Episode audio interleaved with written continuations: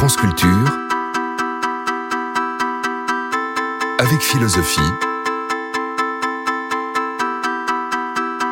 Géraldine Mulman. Comment se fabriquent les souvenirs? C'est notre question cette semaine. Aujourd'hui, Ernst Bloch et Walter Benjamin. Certains souvenirs ouvrent-ils l'avenir?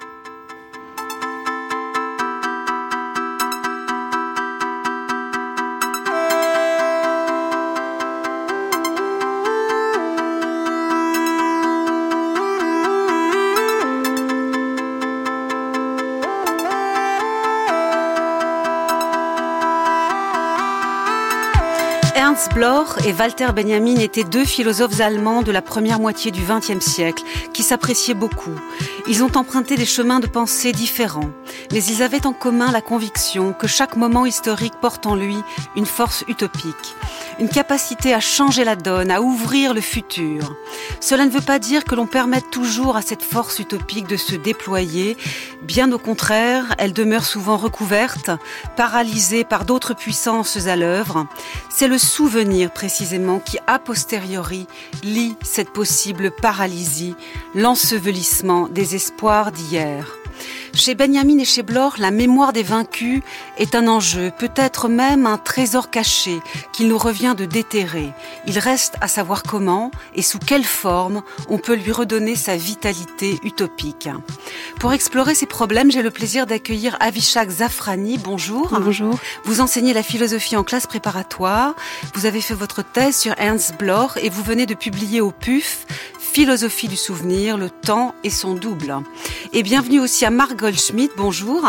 Géraldine Mulman, bonjour. Vous êtes professeur de philosophie en classe de terminale et vous avez une œuvre abondante de philosophes. Vous êtes notamment l'auteur de l'écriture du messianique, la philosophie secrète de Walter Benjamin, paru en 2010 chez Hermann.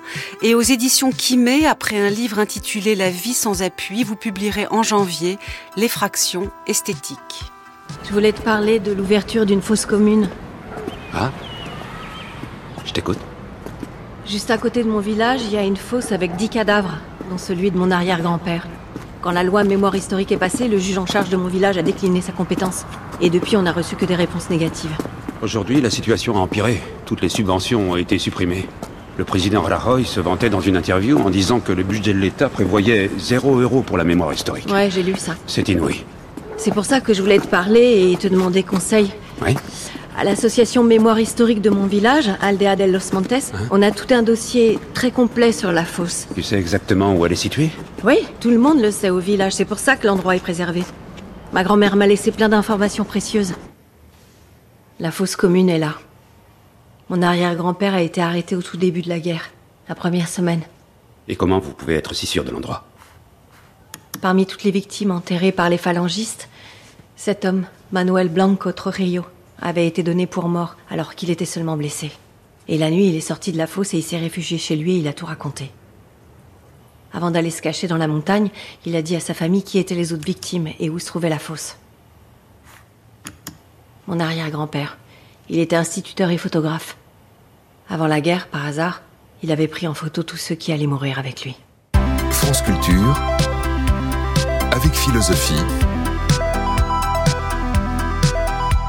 Géraldine Mulman. Vous venez d'entendre un extrait du film Madres Paralelas de Pedro Almodovar, c'est un film de 2021 où l'on entend euh, euh, qu'une qu'une fosse commune de résistants exécutés par les franquistes pendant la guerre civile espagnole euh, intéresse euh, certains individus, la génération des petits enfants, voire des arrière petits enfants.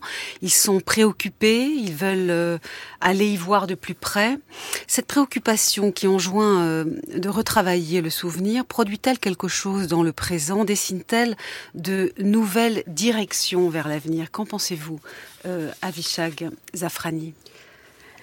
Le souvenir, euh, le souvenir des morts et des générations passées peut, si je, si je m'appuie sur, euh, sur euh, Ernst Bloch et aussi même sur, euh, sur, Walter, sur Walter Benjamin, vous avez parlé de la mémoire des vaincus, mais en fait, c'est mon analyse, c'est la manière dont j'ai mûri un petit peu l'œuvre de Ernst Bloch qui parle pas exactement de, de, de ce concept-là, mais de ce qu'on pourrait appeler des temps inassouvis. Et notamment dans le cadre là qui est, qui est explicité dans, dans ce film, qui est le, le cadre d'une guerre et le, ga, le cadre d'une mort violente. Oui. C'est-à-dire que voilà, c'est pas n'importe quelle mort, c'est une mort qui n'est pas naturelle, c'est une mort violente, une mort accidentelle ou qui est le, qui est le fruit d'une lutte. Et c'est une mort qui est vouée sans doute à l'oubli, effectivement, dans ce, ce, rapport de force entre les vainqueurs et les vaincus.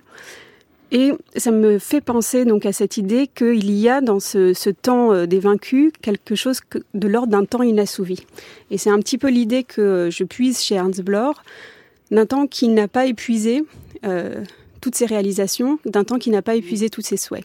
Donc, Vous voulez dire, j'aurais juste oui. comprendre cette très belle expression de temps inassouvi.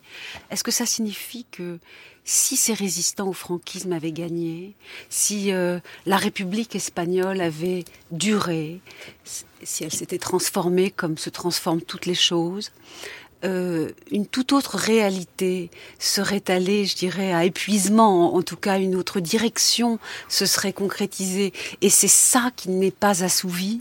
Oui, en fait, c'est ça.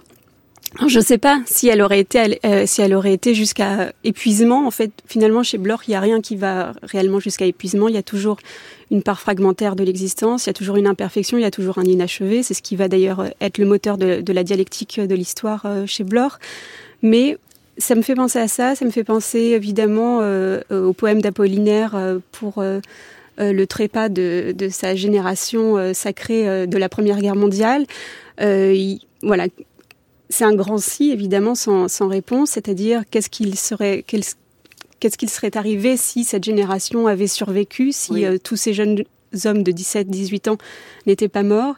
Et je pense qu'il y a un autre exemple de ça, euh, sur lequel, si, si, je peux revenir dessus, c'est il y a un an et demi ou deux ans, je crois qu'au Musée d'art et d'histoire du judaïsme, il y a eu une exposition d'art qui était consacrée au, au, au à l'école de Paris, et donc notamment à tous ces peintres émigrés et tous ces peintres juifs qui se sont installés à Montparnasse.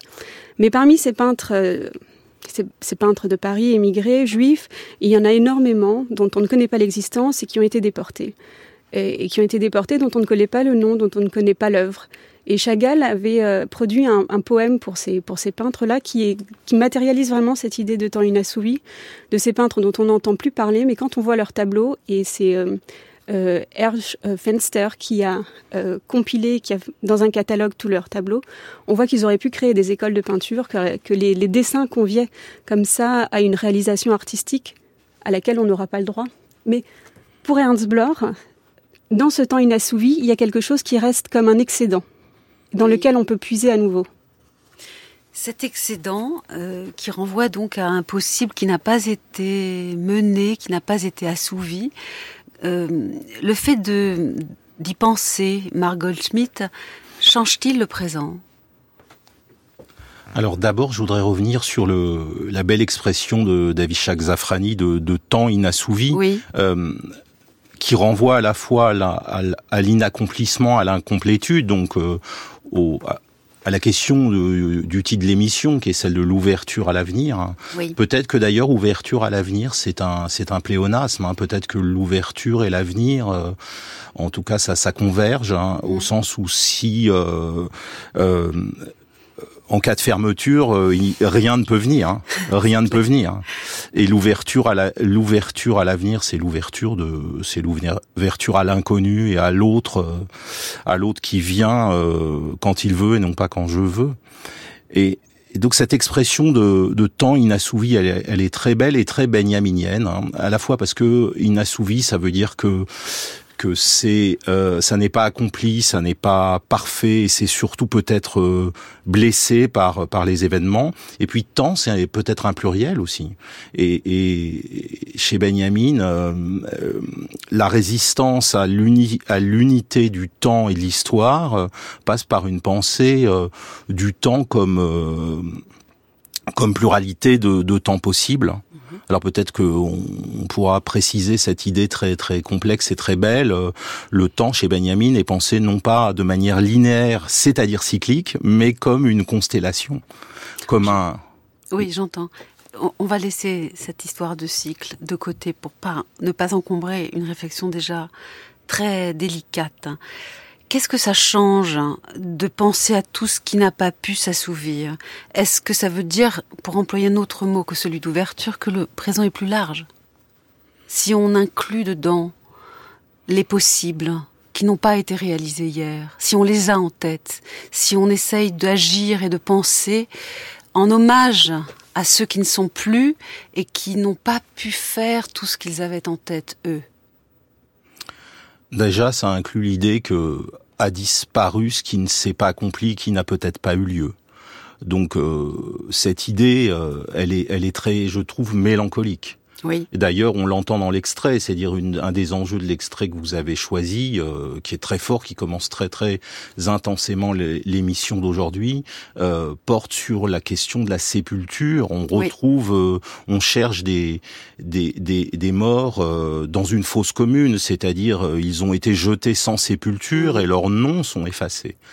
Et donc cette idée là de euh, comment dire de pluralité et de d'effacement du, du, du passé euh, renvoie à l'idée que quelque chose euh, n'a pas eu lieu.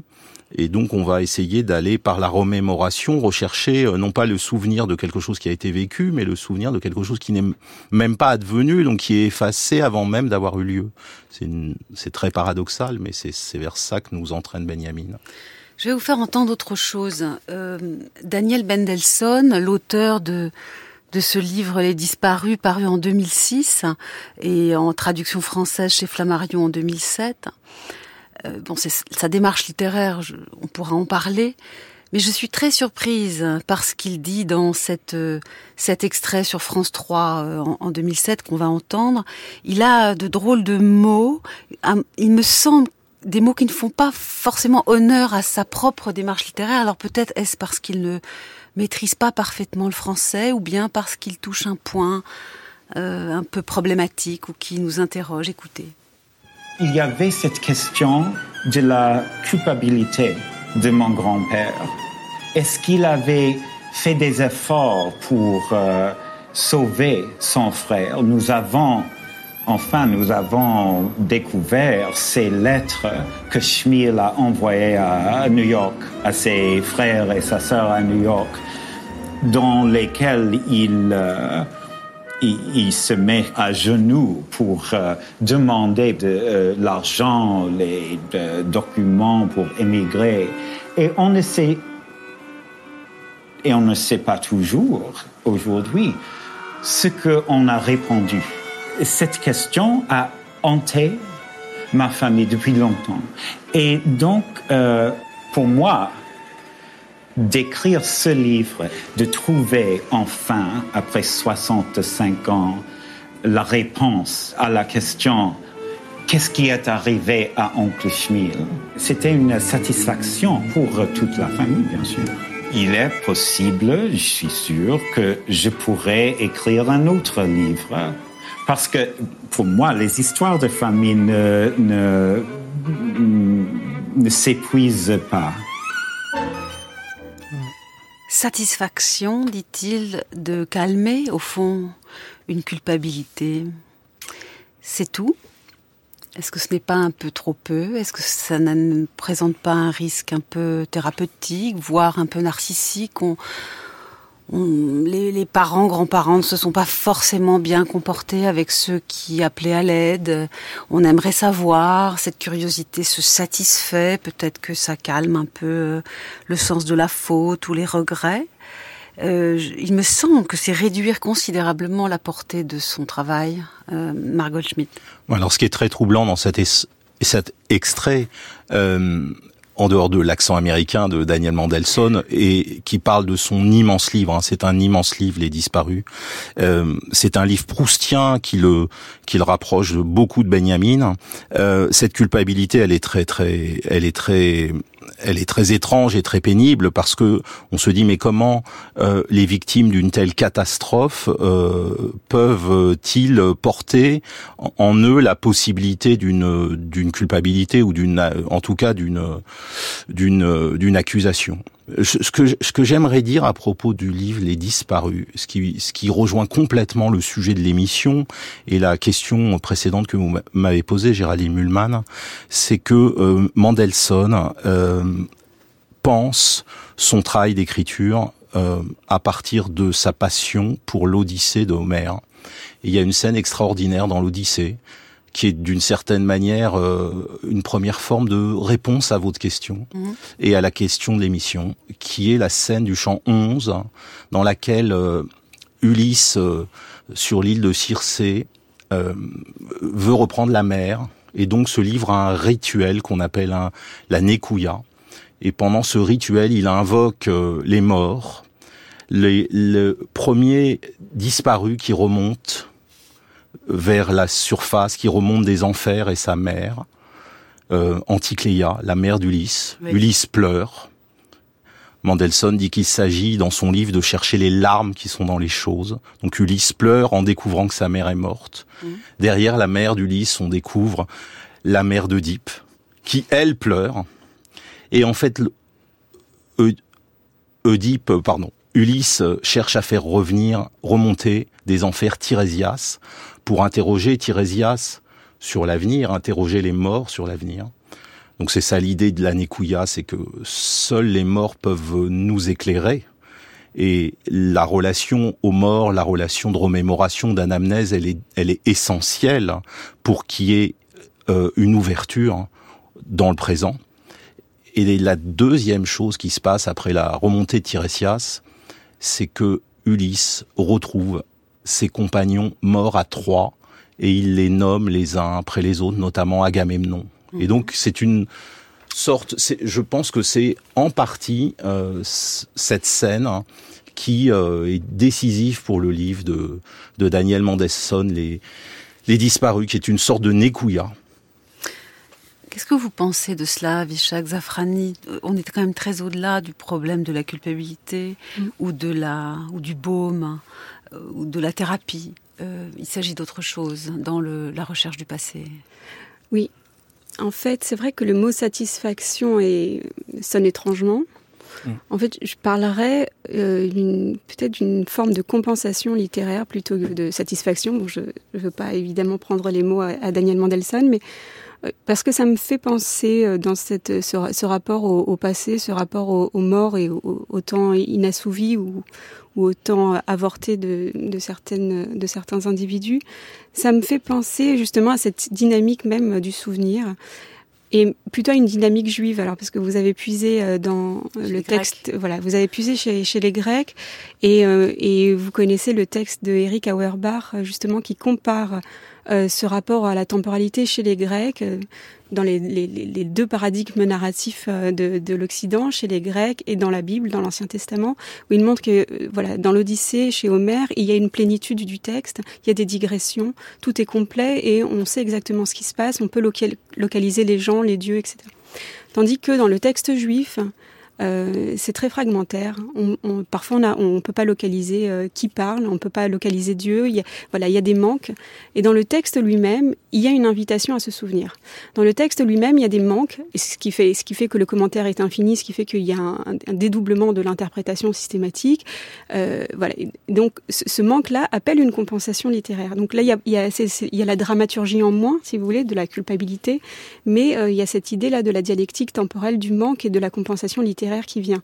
Ce qui me fait penser à un autre auteur qui est exactement dans cette situation et qui est Kafka. Oui. Parce que Kafka euh, a une phrase justement, et bon, j'en reparlerai aussi après, mais euh, Kafka aurait voulu aussi être dessinateur et peintre. Il y a, on a publié euh, ses, dessins dernièrement, on en a beaucoup parlé. mais il dit bon voilà en fait je, je suis je suis juif et les juifs ne peuvent pas être autre chose que des narrateurs parce qu'on est toujours captif en Égypte et donc cette narration, le besoin de cette narration, elle est liée à une situation de captivité qui se, qui se répète. Donc là, on retrouve une dramaturgie, mhm. parce qu'il n'y avait pas tout à l'heure, mais dans cette, dans cette captivité, il y a une nécessité de l'affranchissement qui vient par le récit. Ce n'est pas une satisfaction, c'est une compensation, c'est une forme d'affranchissement que le réel n'apporte pas. Vous voulez réagir à cela, Margot Schmidt, vous qui êtes spécialiste de Benjamin, qui a écrit un très beau texte en 1936 qui s'appelle Le narrateur ou le conteur, parce qu'en fait moi je n'ai pas très bien compris, tout en étant étrangement ému euh, par ces mots d'Avishag Zafranis, qu'elle voulait dire en disant, en citant Kafka, pour lequel nous sommes toujours en Égypte. Les Juifs sont-ils toujours en Égypte, hein, Margot Schmidt ah. Euh, ils sont interminablement en Égypte. Ah bon? En tout cas, alors la première chose que, que je veux dire en écho à ce qu'a dit Avishag Zafrani, euh, j'ai presque envie de, de, de répondre peut-être un peu pour rire, mais en même temps c'est très sérieux euh, euh, dans mon idée. Euh, je me demande si Ulysse dans l'Odyssée pas un, un peu juif. mais pas une figure Oui. un peu juive parce que Sauf que d'abord- peut-être que les juifs sont déjà grecs. hein. On peut aussi dire ça Oui. comme ça. hein.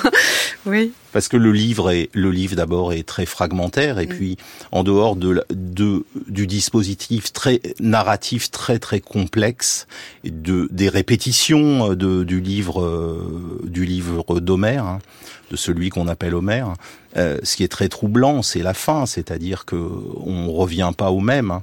Euh, Ulysse Pas un vrai revient retour, dites-vous. non c'est pas un vrai retour le nostos de la nostalgie euh, il échoue Ulysse revient nu, il revient vieux, euh, il revient, c'est le roi, euh, c'est le roi déchu, il revient puant, il revient comme ressemblant à son chien mourant de maladie. Alors, on va passer à Ernst Bloch et la transition est toute trouvée avec ce que Avishag Zafrani a dit à propos du manque. La question du manque, il a manqué à certaines époques euh, le temps ou l'occasion de d'assouvir certains désirs qui étaient en elle. Euh, cette question renvoie évidemment à la force utopique pour euh, pour euh, de chaque époque qui parfois est, est coupée comme les colonnes coupées qu'on trouve justement sur les cimetières juifs lorsque une personne très jeune est morte, euh, on c'est représenté par une colonne une colonne coupée. Je vous propose d'écouter euh, Arnaud Münster qui, qui est un philosophe qui connaît très très bien euh, Ernst Bloch. Il en 2004 euh, sur France Culture. que signifie espérer dans cette philosophie Alors là, euh, il faudrait euh, comprendre que l'espoir pour Ernst Bloch n'est pas à confondre avec la confiance aveugle hein, dans l'avènement d'un monde meilleur ou avec la confiance aveugle dans le progrès. Donc l'espérance, Bloch le précise, il faudrait euh, la comprendre comme docta space. Docta space, qu'est-ce qu'est docta space C'est-à-dire c'est une science des possibilités concrètes de la transformation du monde, fondée sur l'analyse analyse critique des situations concrètes. Donc, et cet espoir, ce n'est pas une espérance quelconque, d'une quelconque théologie, l'espoir, mais c'est plutôt un travail, comme dit le texte. C'est un travail dirigé principalement contre l'angoisse.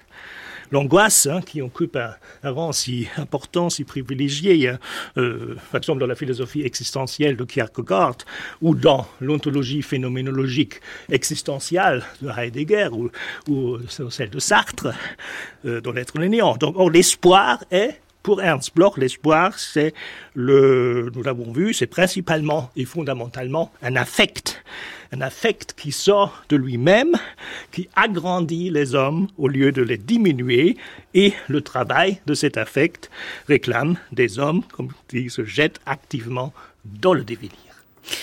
Alors, ce que je vous propose, euh, Avishag Zafrani, c'est de prendre un exemple. Parce que c'est c'est pas facile quand même à comprendre. Alors Ernst Bloch a écrit beaucoup de choses, notamment l'esprit de l'utopie en 1918 qui a tant marqué Benjamin, mais il a aussi écrit Héritage de ce temps en 1935, qui sera réédité en 1962 avec une nouvelle préface. Et dans cette nouvelle préface, il revient sur une époque qui est comme la colonne coupée euh, des cimetières juifs, c'est-à-dire les années 20, il les appelle les Golden Twenties.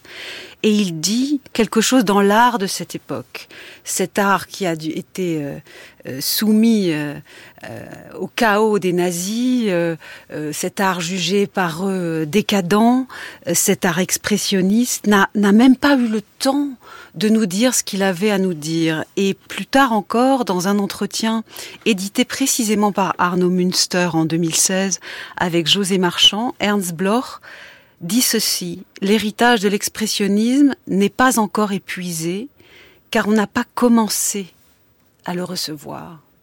Est-ce qu'on a là un bon exemple d'un souvenir artistique? Qui en fait ne, ne, fait que recevoir ce qui n'a jamais vraiment été reçu, car l'expressionnisme est resté comme dans l'histoire suspendu après, au fond, ce qu'on peut appeler une extermination artistique opérée par le nazisme. Oui, et ça fait référence en plus à l'exemple que je prenais au tout début de, l'émission. Euh, vous avez raison, ça peut être un, des exemples les plus euh, dramatiques. Euh, tout au long de son œuvre, Ernst Bloch s'appuie sur les images souhaits. Et c'est un concept qu'il crée sur les images souhaits qu'il lit à partir de, l'histoire de l'art. Donc que ce soit de la philosophie de la musique, que ce soit de l'histoire de l'art ou l'histoire des tableaux ou de la peinture, il essaye de voir quelles sont les images souhaits qui se dégagent de l'expression artistique euh, d'un certain tableau. J'y reviendrai après. J'aimerais juste revenir sur ce qu'est l'espérance, parce que c'est quelque chose de compliqué. Absolument. C'est quelque chose de compliqué, comme l'a dit Arnaud Munster, c'est quelque chose qui peut euh, facilement tomber dans une espèce d'optimisme niais ou béat. Et en fait, l'espérance, il y a une partie extrêmement importante euh, chez Blore sur laquelle il faut absolument revenir pour la comprendre pour comprendre comment l'expérience euh, se, se, matérialise aussi dans la fonction utopique. En réalité, il y a une psychologie euh, chez, chez Blore de l'espérance, une psychologie de l'utopie. C'est-à-dire que l'utopie, on a l'habitude de la comprendre comme des récits utopiques de mondes meilleurs, effectivement, et, et Ernst Bloch euh, les analyse également. Mais en réalité, la fonction utopique, elle se loge dans la conscience. Et c'est ça qui est extrêmement intéressant euh, pour, je pense, chez Bloch, qui est tout à fait inédit et qui, qui, qui doit faire en sorte qu'on le connaisse un petit peu mieux, c'est que il y a le, le conscient, il y a l'inconscient. Euh, on a mis longtemps à les découvrir, comme, le dit Blore, mais il y a à côté de ces euh, deux dimensions quelque chose qui s'appelle le préconscient. Et le préconscient, ce serait une modalité de la conscience qui est entre le rêve et la réalité et qui s'exprime notamment dans ce qu'il appelle le rêve diurne. C'est-à-dire qu'il y a une fonction de notre esprit qui est stimulée euh, à, à faire, à rêver de manière journalière. Pas des rêves nocturnes, mais des rêves où on est effectivement entre euh, le rêve et la réalité, c'est-à-dire qu'on a quand même une dose de liberté dans ces rêves-là, tandis que dans les rêves nocturnes, nous n'avons pas euh, de liberté. Et cette activité préconsciente, elle peut être stimulée en fonction des époques. Elle peut aussi être neutralisée en fonction mhm. des époques. C'est-à-dire, bon, il dit, euh, enfin, il y a un exemple très simple pour le capitalisme. Le capitalisme donne des compensations de consommation à cette, à cette fonction utopique. Donc voilà, elle la satisfait avec, euh, avec euh, la pulsion de, de, consommation. Elle est neutralisée par là. Mais sinon, c'est une, une, fonction de la conscience que nous avons toujours euh, en nous et qui peut être plus ou moins stimulée. Oui. Mais elle se matérialise effectivement beaucoup, en tout cas. Il la voit beaucoup dans l'art. Il la voit beaucoup dans l'art. Et il la voit chez Rembrandt, il la voit chez Léonard de Vinci, chez Léonard de Vinci, le sfumato, c'est la matérialisation de ce rêve diurne entre le rêve et la réalité. C'est ce moment de passage, de transition entre euh, euh, le, rêve et la réalité, c'est-à-dire le moment où on peut projeter des aspirations. Et en fait, on, passe, on peut en faire l'expérience chacun d'entre nous. On passe une grande partie de, notre vie à faire des projections, à être dans cette activité du rêve diurne. Et selon lui, c'est une, une disposition qui n'a pas été suffisamment investie par la psychologie, bien que Freud en parle dans quelques lignes où il mm. dit le préconscient, c'est une forme de pressentiment qu'on peut retrouver chez, chez l'artiste, dans sa, la vision qu'il a avant de, de faire euh, son tableau, par exemple. Alors Marc Goldschmidt, évidemment, cette, cette, histoire de rêve hein, et de vie éveillée euh, a beaucoup, beaucoup intéressé Benjamin.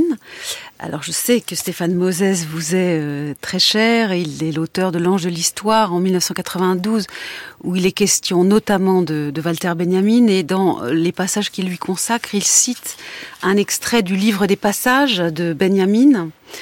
Et Benjamin écrit ceci. La nouvelle méthode dialectique de l'histoire, donc que Benjamin prétend mettre en œuvre, se présente comme l'art de connaître le présent comme un monde de veille, auquel se rapporte en vérité ce rêve que nous appelons passé. Le réveil, ajoute Benjamin, est la révolution copernicienne, c'est-à-dire dialectique, de la remémoration. Marc Goldschmidt, le, le passé est encore le rêve que nous faisons, et finalement, nous le portons en nous alors lorsque nous sommes éveillés C'est ça qui, ou est-ce plus complexe ce que dit la Benjamin ce, Cette phrase, elle est, elle est comme toutes les phrases de, de, de Walter Benjamin. Elle est très complexe parce que, comme vous savez, les grands auteurs, euh, ils sont, ils sont à comprendre dans une intertextualité.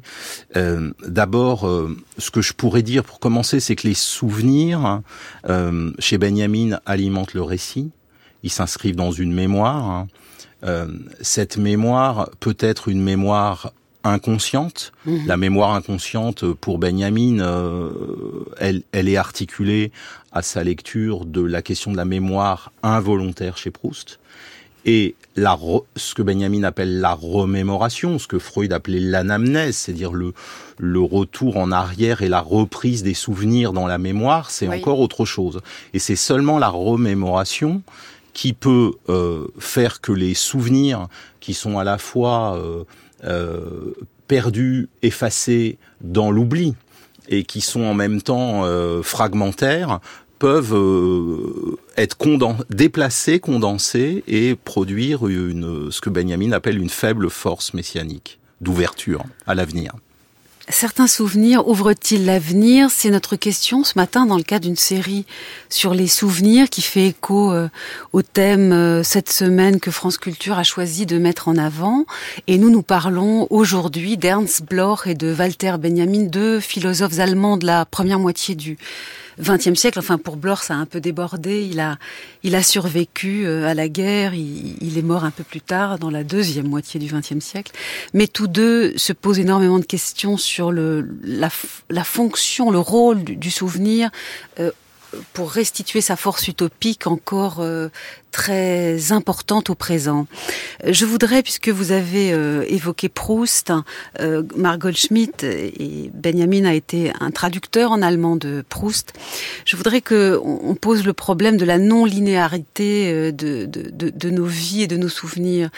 Proust le, montre admirablement, on a d'ailleurs eu un épisode sur lui cette semaine. Ça n'est pas linéaire, une autobiographie ne l'est jamais, des mémoires qu'on peut faire sur soi-même, ce n'est jamais linéaire. Il y a des, sursauts, il y a des étincelles, il y a des trous.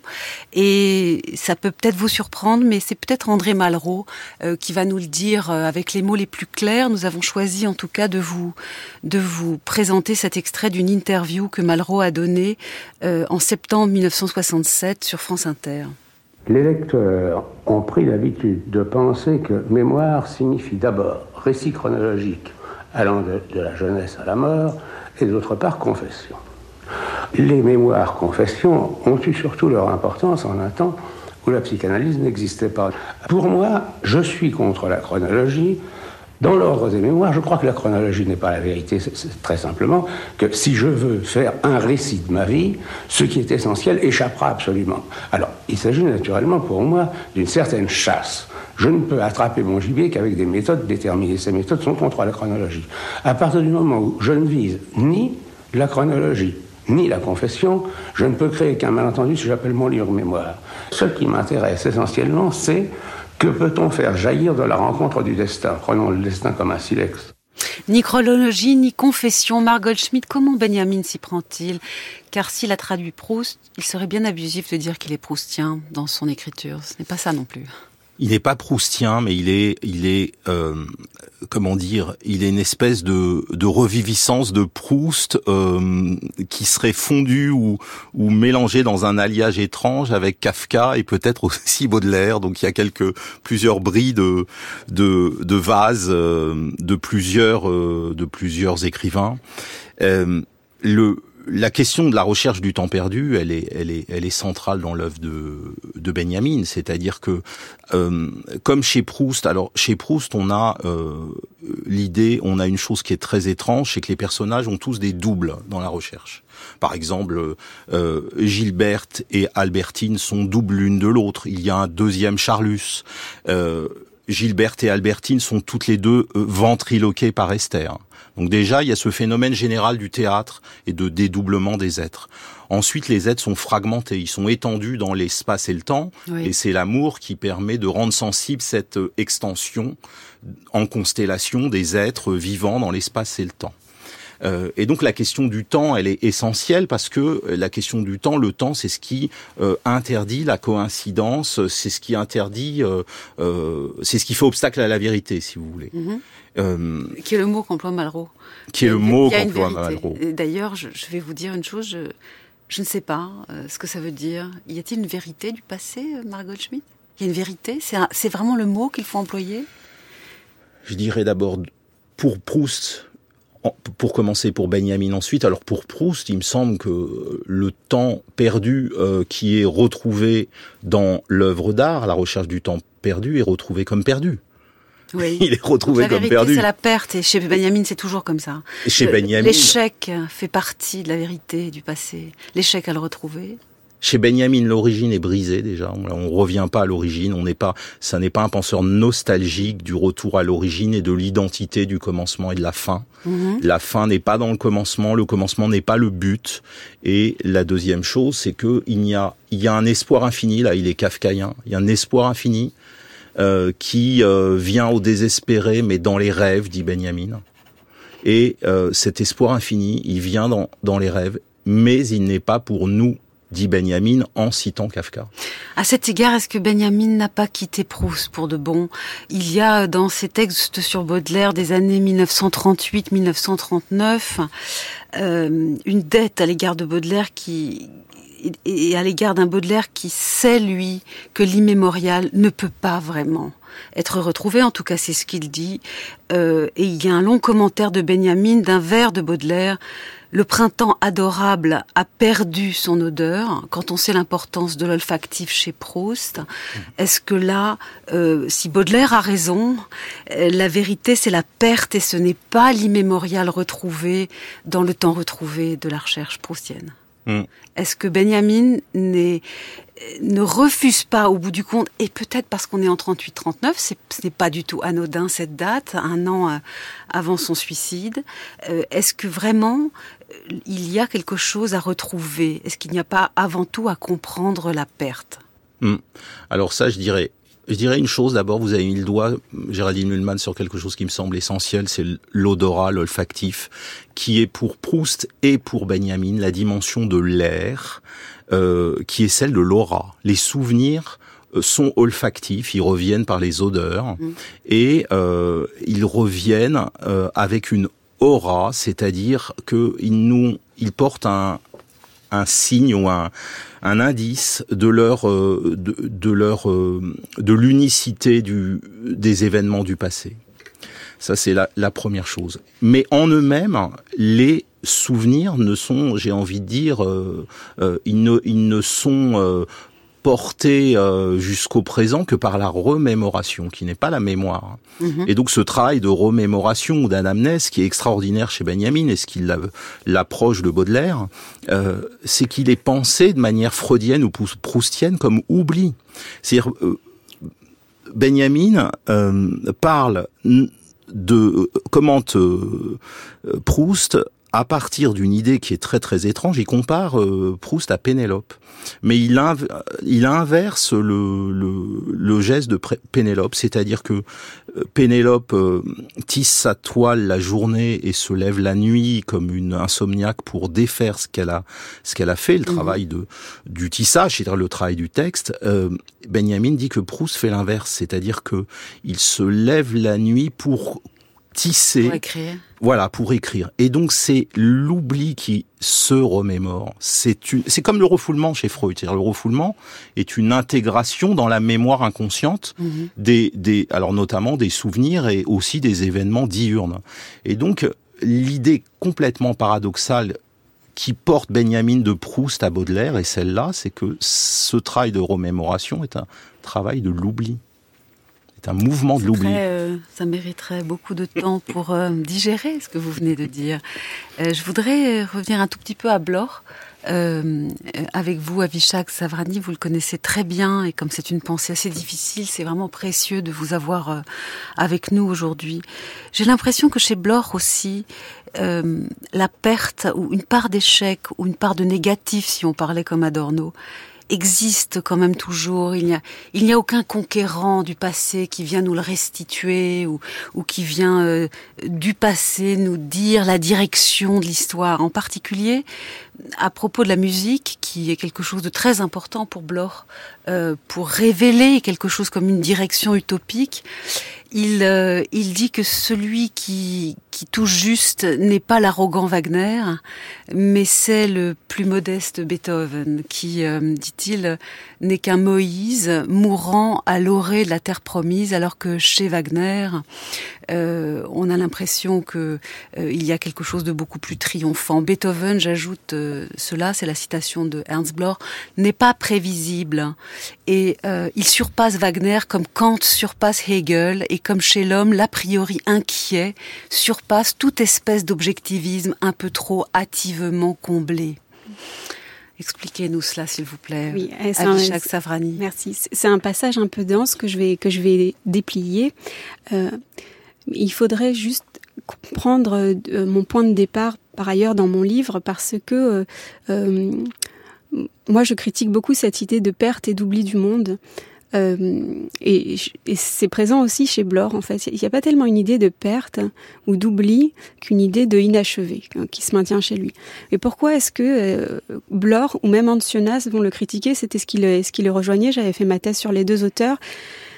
C'était notamment la critique d'une forme de nihilisme. Et le nihilisme, c'est une espèce d'accommodement du néant ou d'oubli du monde que l'on retrouve par exemple dans la, dans gnose antique. Le gnosticisme, c'est l'oubli du monde, c'est l'oubli de l'origine du monde, l'idée qu'il y a un éloignement euh, de cette création du monde et que le monde est gouverné par des forces malveillantes et que nous sommes jetés et abandonnés dans ce monde. Et donc, il y a un réel oubli qui est euh, substantiel dans la gnose, qui est essentialisé, qui est ontologique en fait. Et que ce soit Bloch ou que ce soit Jonas ou que ce soit un peu tous les philosophes que je mobilise dans, dans, dans mon ouvrage, euh, s'inscrivent en faux contre, contre cette idée. Et le souvenir en particulier, le souvenir, c'est un redoublement de l'existence et c'est une confirmation de l'existence c'est ce, qui, c'est ce qui va conjurer cet oubli du monde. Et j'avais commencé par parler, euh, enfin, mon point de départ, c'était vraiment Claude Lévi-Strauss et ça s'oppose vraiment à, à cette idée d'oubli et de perte Claude Lévi-Strauss qui écrit Triste Tropique, non pas juste en revenant d'Amazonie, mais 20 ans après mm. le retour d'Amazonie, en disant j'ai essayé d'écrire juste après, mais je n'ai pas pu, et j'ai dû attendre ce temps-là pour écrire. Et ça a été euh, bénéfique parce que dans ce temps de maturation, dans ce temps de souvenir, j'ai pu puiser beaucoup plus que ce que j'avais vécu dans le temps présent. C'est-à-dire que quand on vit le temps présent, il y a quelque chose qui, qui déborde notre conscience et qu'on va retrouver par une maturation temporelle et donc en fait, le souvenir augmente la connaissance. Et ça, c'est un principe quasiment épistémologique. Le souvenir est un principe de confirmation de l'existence, de redoublement de l'existence et de confirmation de l'existence. Et c'est pas pour rien que les philosophes aussi, grecs, pensent que la réminiscence est un processus épistémologique. Mmh. C'est-à-dire qu'il y a là aussi un redoublement de l'existence, mais par un, parce qu'il puise dans l'idéalisme. Donc ça, donc voilà, il n'y a pas de, il y a pas cette idée de perdre. Je ne sais pas si je peux développer sur, non, voilà. parce que là, je voudrais quand même qu'on arrive au test sur l'histoire de Benjamin. Oui, donc qui, qui, est un gros morceau également. Si euh, vous pouvez juste dire un mot sur Beethoven, ce, sera très bienvenu. Pourquoi est-ce si important et bien plus que Wagner pour euh, Ernst Bloch? Parce que pour pour euh, Ernst Bloch, Beethoven fait une musique justement qui a le goût de l'ultime, c'est-à-dire qui a la grandeur de l'inachevé. Oui. C'est-à-dire qu'il poursuit une fin, mais que cette fin n'est pas inachevée. Et parce que ce n'est pas inachevé, il y a une force motrice qu'il n'y a pas chez Wagner chez qui, selon Bloch, euh, la, musique est close. Donc c'est ce qui, voilà. Donc il y a une clôture euh, musicale. C'est ce qui va faire le kitsch de Wagner selon Bloch. Enfin, c'est les mots de Bloch. Donc ne me jugez pas moi, mais voilà. Donc chez Beethoven, il y a une force motrice et cette même force motrice qu'il retrouve dans la figure mosaïque. C'est-à-dire que Moïse voit la terre promise, mais il n'a pas le droit d'y entrer. Donc il a fait tout cet affranchissement d'Égypte, il a fait toutes ces épreuves, et il a le droit de la voir, mais il n'a pas le droit d'y entrer. Donc ça laisse la place à l'inachevé, et ça laisse la place aussi à la réalisation de la promesse. Comme Beethoven, comme cette musique-là, dit en tout cas Ernst Bloch. Alors les thèses sur l'histoire de Walter Benjamin ont été rédigées en 1940. Elles, elles, elles portent un messianisme qui semble assez confiant pour quelqu'un qui a tellement parlé de la perte, de l'échec, et finalement du négatif. N'oublions pas qu'il a conversé beaucoup avec Adorno. Euh, voici la thèse numéro 2, lue par euh, Riyad Kera de notre équipe. Elle est énigmatique comme presque toutes les thèses. Je compte sur vous, Marc Goldschmidt, pour nous l'éclairer.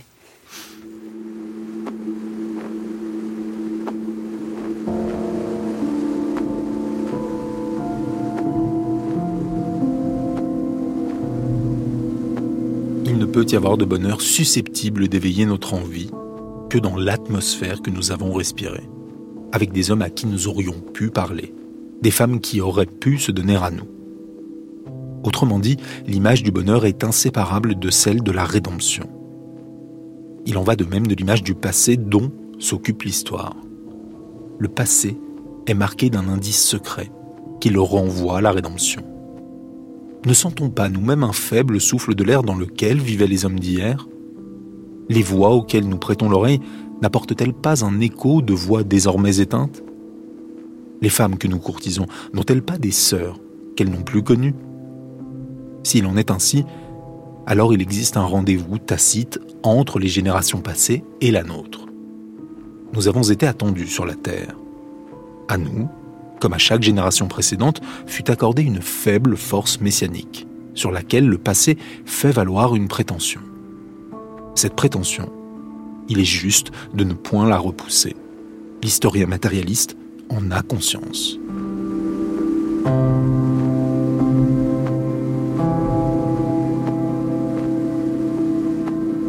France Culture, avec philosophie, Géraldine Mulman. Alors bien sûr, Margot Schmitt, il faut sans doute y croire un peu pour l'entendre. Euh, il existe, nous dit Benjamin, un rendez-vous tacite entre les générations passées et la nôtre.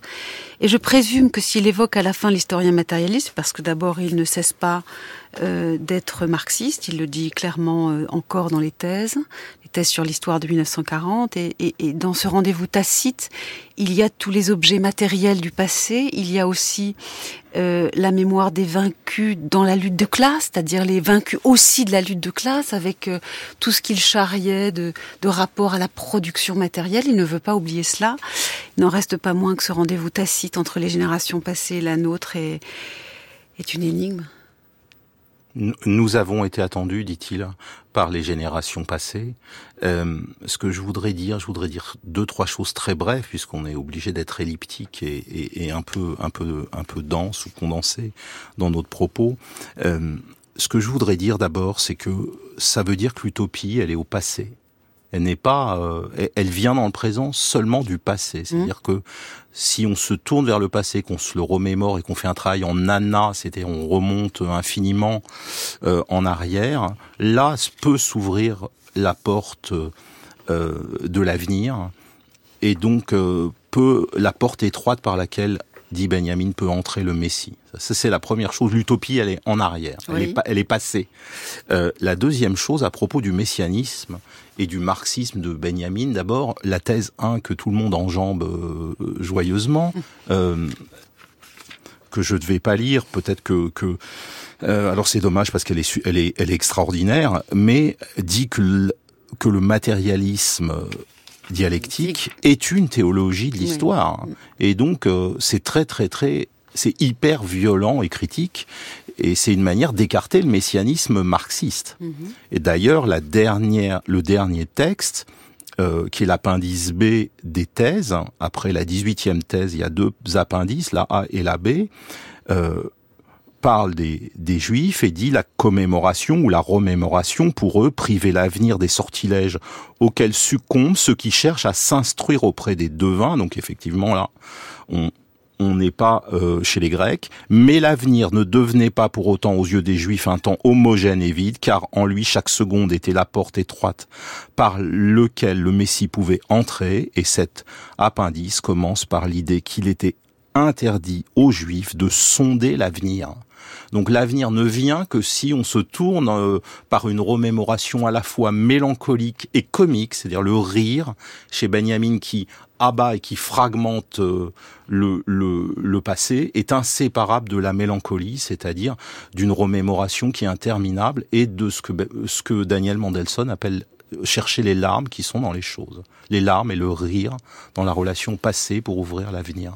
Avishak Zafrani, vous pensez aussi qu'il y a un rendez-vous tacite entre les générations passées et la nôtre? Oui, euh, euh, c'est une idée de Benjamin que j'aime beaucoup, qui essaye de euh, voir dans quelle mesure est-ce qu'il y a une continuité discursive possible justement entre le passé et le présent. Et cette idée qui est très belle, qui est que effectivement le messianisme, il y a un interdit du messianisme en fait. Il y a quand même beaucoup de penseurs juifs, par exemple Maïmonide met un interdit comme ça sur le messianisme.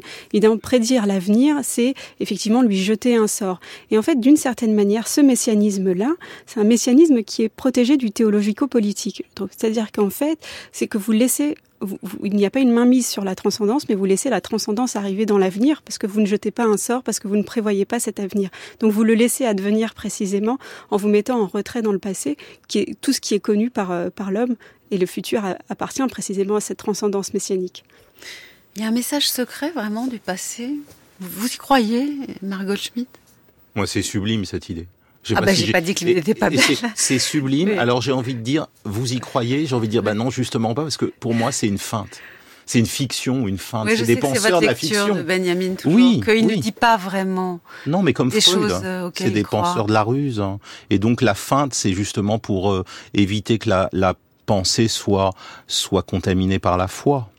C'est la fiction, c'est une idée Donc il nous sublime. fait contempler la beauté de cette idée hmm. pour nous suggérer qu'elle est sans doute trop belle pour être vraie. En tout cas, elle est d'abord elle est bouleversante, elle est mélancolique, mais elle est aussi elle a une dimension qui est toujours essentielle chez Benjamin et inséparable de la mélancolie, c'est-à-dire de de l'arrivée des larmes. Elle est inséparable d'un d'un vrai. Il faut l'entendre aussi. Alors je je vais créer peut-être des réactions euh, euh, comment dire de de, de de, protestation chez les auditeurs, mais euh, c'est inséparable d'une strate inconsciente comique cette idée parce que le passé est, brisé, il est éclaté, et, le rire euh, est la force critique qui permet de justement de briser toute croyance.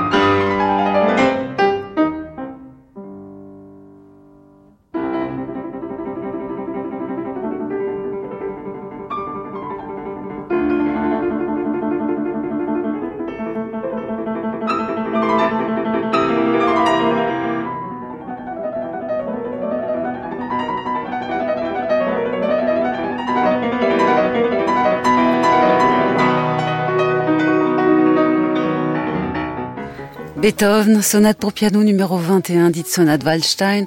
C'est le premier mouvement allegro con brio.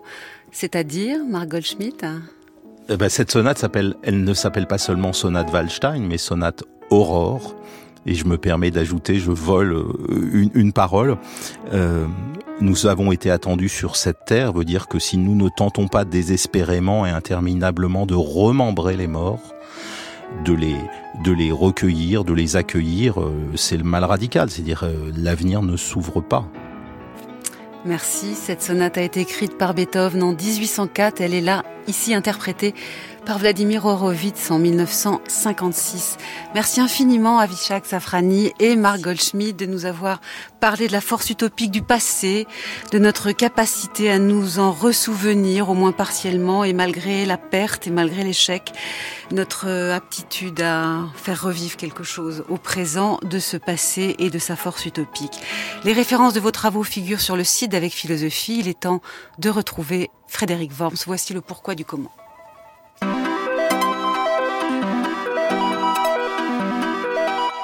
Comment penser un monde sans exilés les catégories qui désignent les êtres humains ont toujours un sens euh, très précis. Pour euh, désigner ces groupes d'êtres humains qui sont aujourd'hui euh, déplacés, pour prendre un terme tout à fait descriptif et en même temps avec sa violence matérielle, qui sont déplacés d'un lieu à un autre, du lieu où ils habitaient vers un autre endroit où ils cherchent à survivre. il y a plusieurs catégories aujourd'hui qui s'opposent et au fond, elles ont toutes quelque chose de pertinent et parfois quelque chose de violent. Quand on parle de migrants, on semble objectiver simplement biologiquement et non plus physiquement comme pour les déplacer, ces êtres humains qui se déplacent. Les migrants sont-ils comme les oiseaux migrateurs soumis à des forces vitales? Eh bien oui, en un sens, euh, les êtres humains peuvent en être réduits là. Quand on parle de réfugiés qui demandent l'asile, on évoque aussi cette dimension déjà morale et juridique qui nous impose quelque chose, mais beaucoup de, de témoins aujourd'hui et d'acteurs de ces questions et de ces relations humaines tiennent à parler de, à employer le terme plus précis peut-être et qui vaut en tout cas aujourd'hui, non pas pour seulement pour des individus, mais pour des catégories de personnes, le terme des exilés. L'exil, c'est en effet l'épreuve d'être forcé par une raison, pour une raison ou par une autre, à quitter un lieu aussi euh, non seulement géographique mais politique, une cité, une, citoyenneté, euh, être forcé à la quitter pour des raisons qui aujourd'hui n'ont rien d'individuel, mais ont quelque chose de collectif. L'exil est une des souffrances humaines, d'abord parce qu'il euh, désigne euh, la perte, la perte de quelque chose qui nous définit, mais ce n'est pas une nostalgie comme les autres. L'exil est une catégorie politique forcée, une épreuve que certains soumettent à d'autres aujourd'hui de manière collective.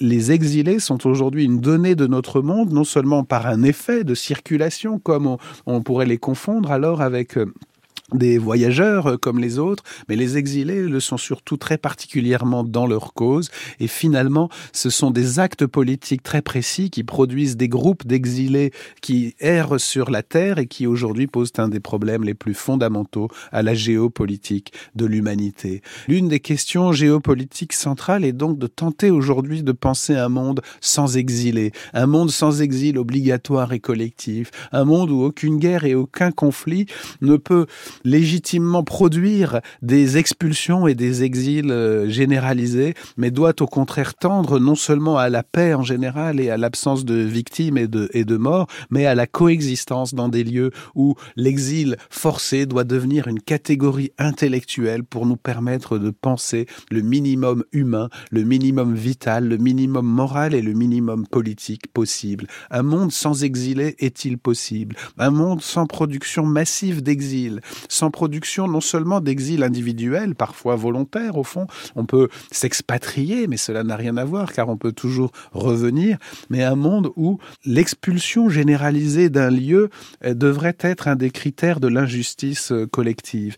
Et au contraire, penser une coexistence minimale, une coexistence euh, politique, comme condition d'un monde sans exilés et donc d'un monde vivable pour tous, car l'accroissement du nombre des réfugiés, des migrants, des exilés, des, déplacés, ces termes qui désignent tous un malheur humain profond et évitable. C'est l'accroissement de ces termes et de ces êtres et de ces souffrances est peut-être le problème majeur de notre temps.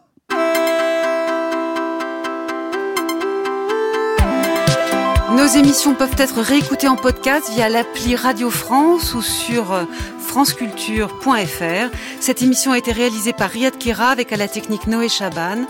L'émission a été préparée en particulier par Carla Michel et toute l'équipe d'Avec Philosophie, Marine Boudalier, Anna Felpin, Chaim Giboire et Antoine Ravon. Très bonne fin d'année à tous. Vous êtes bien sur France Culture. Vive la curiosité.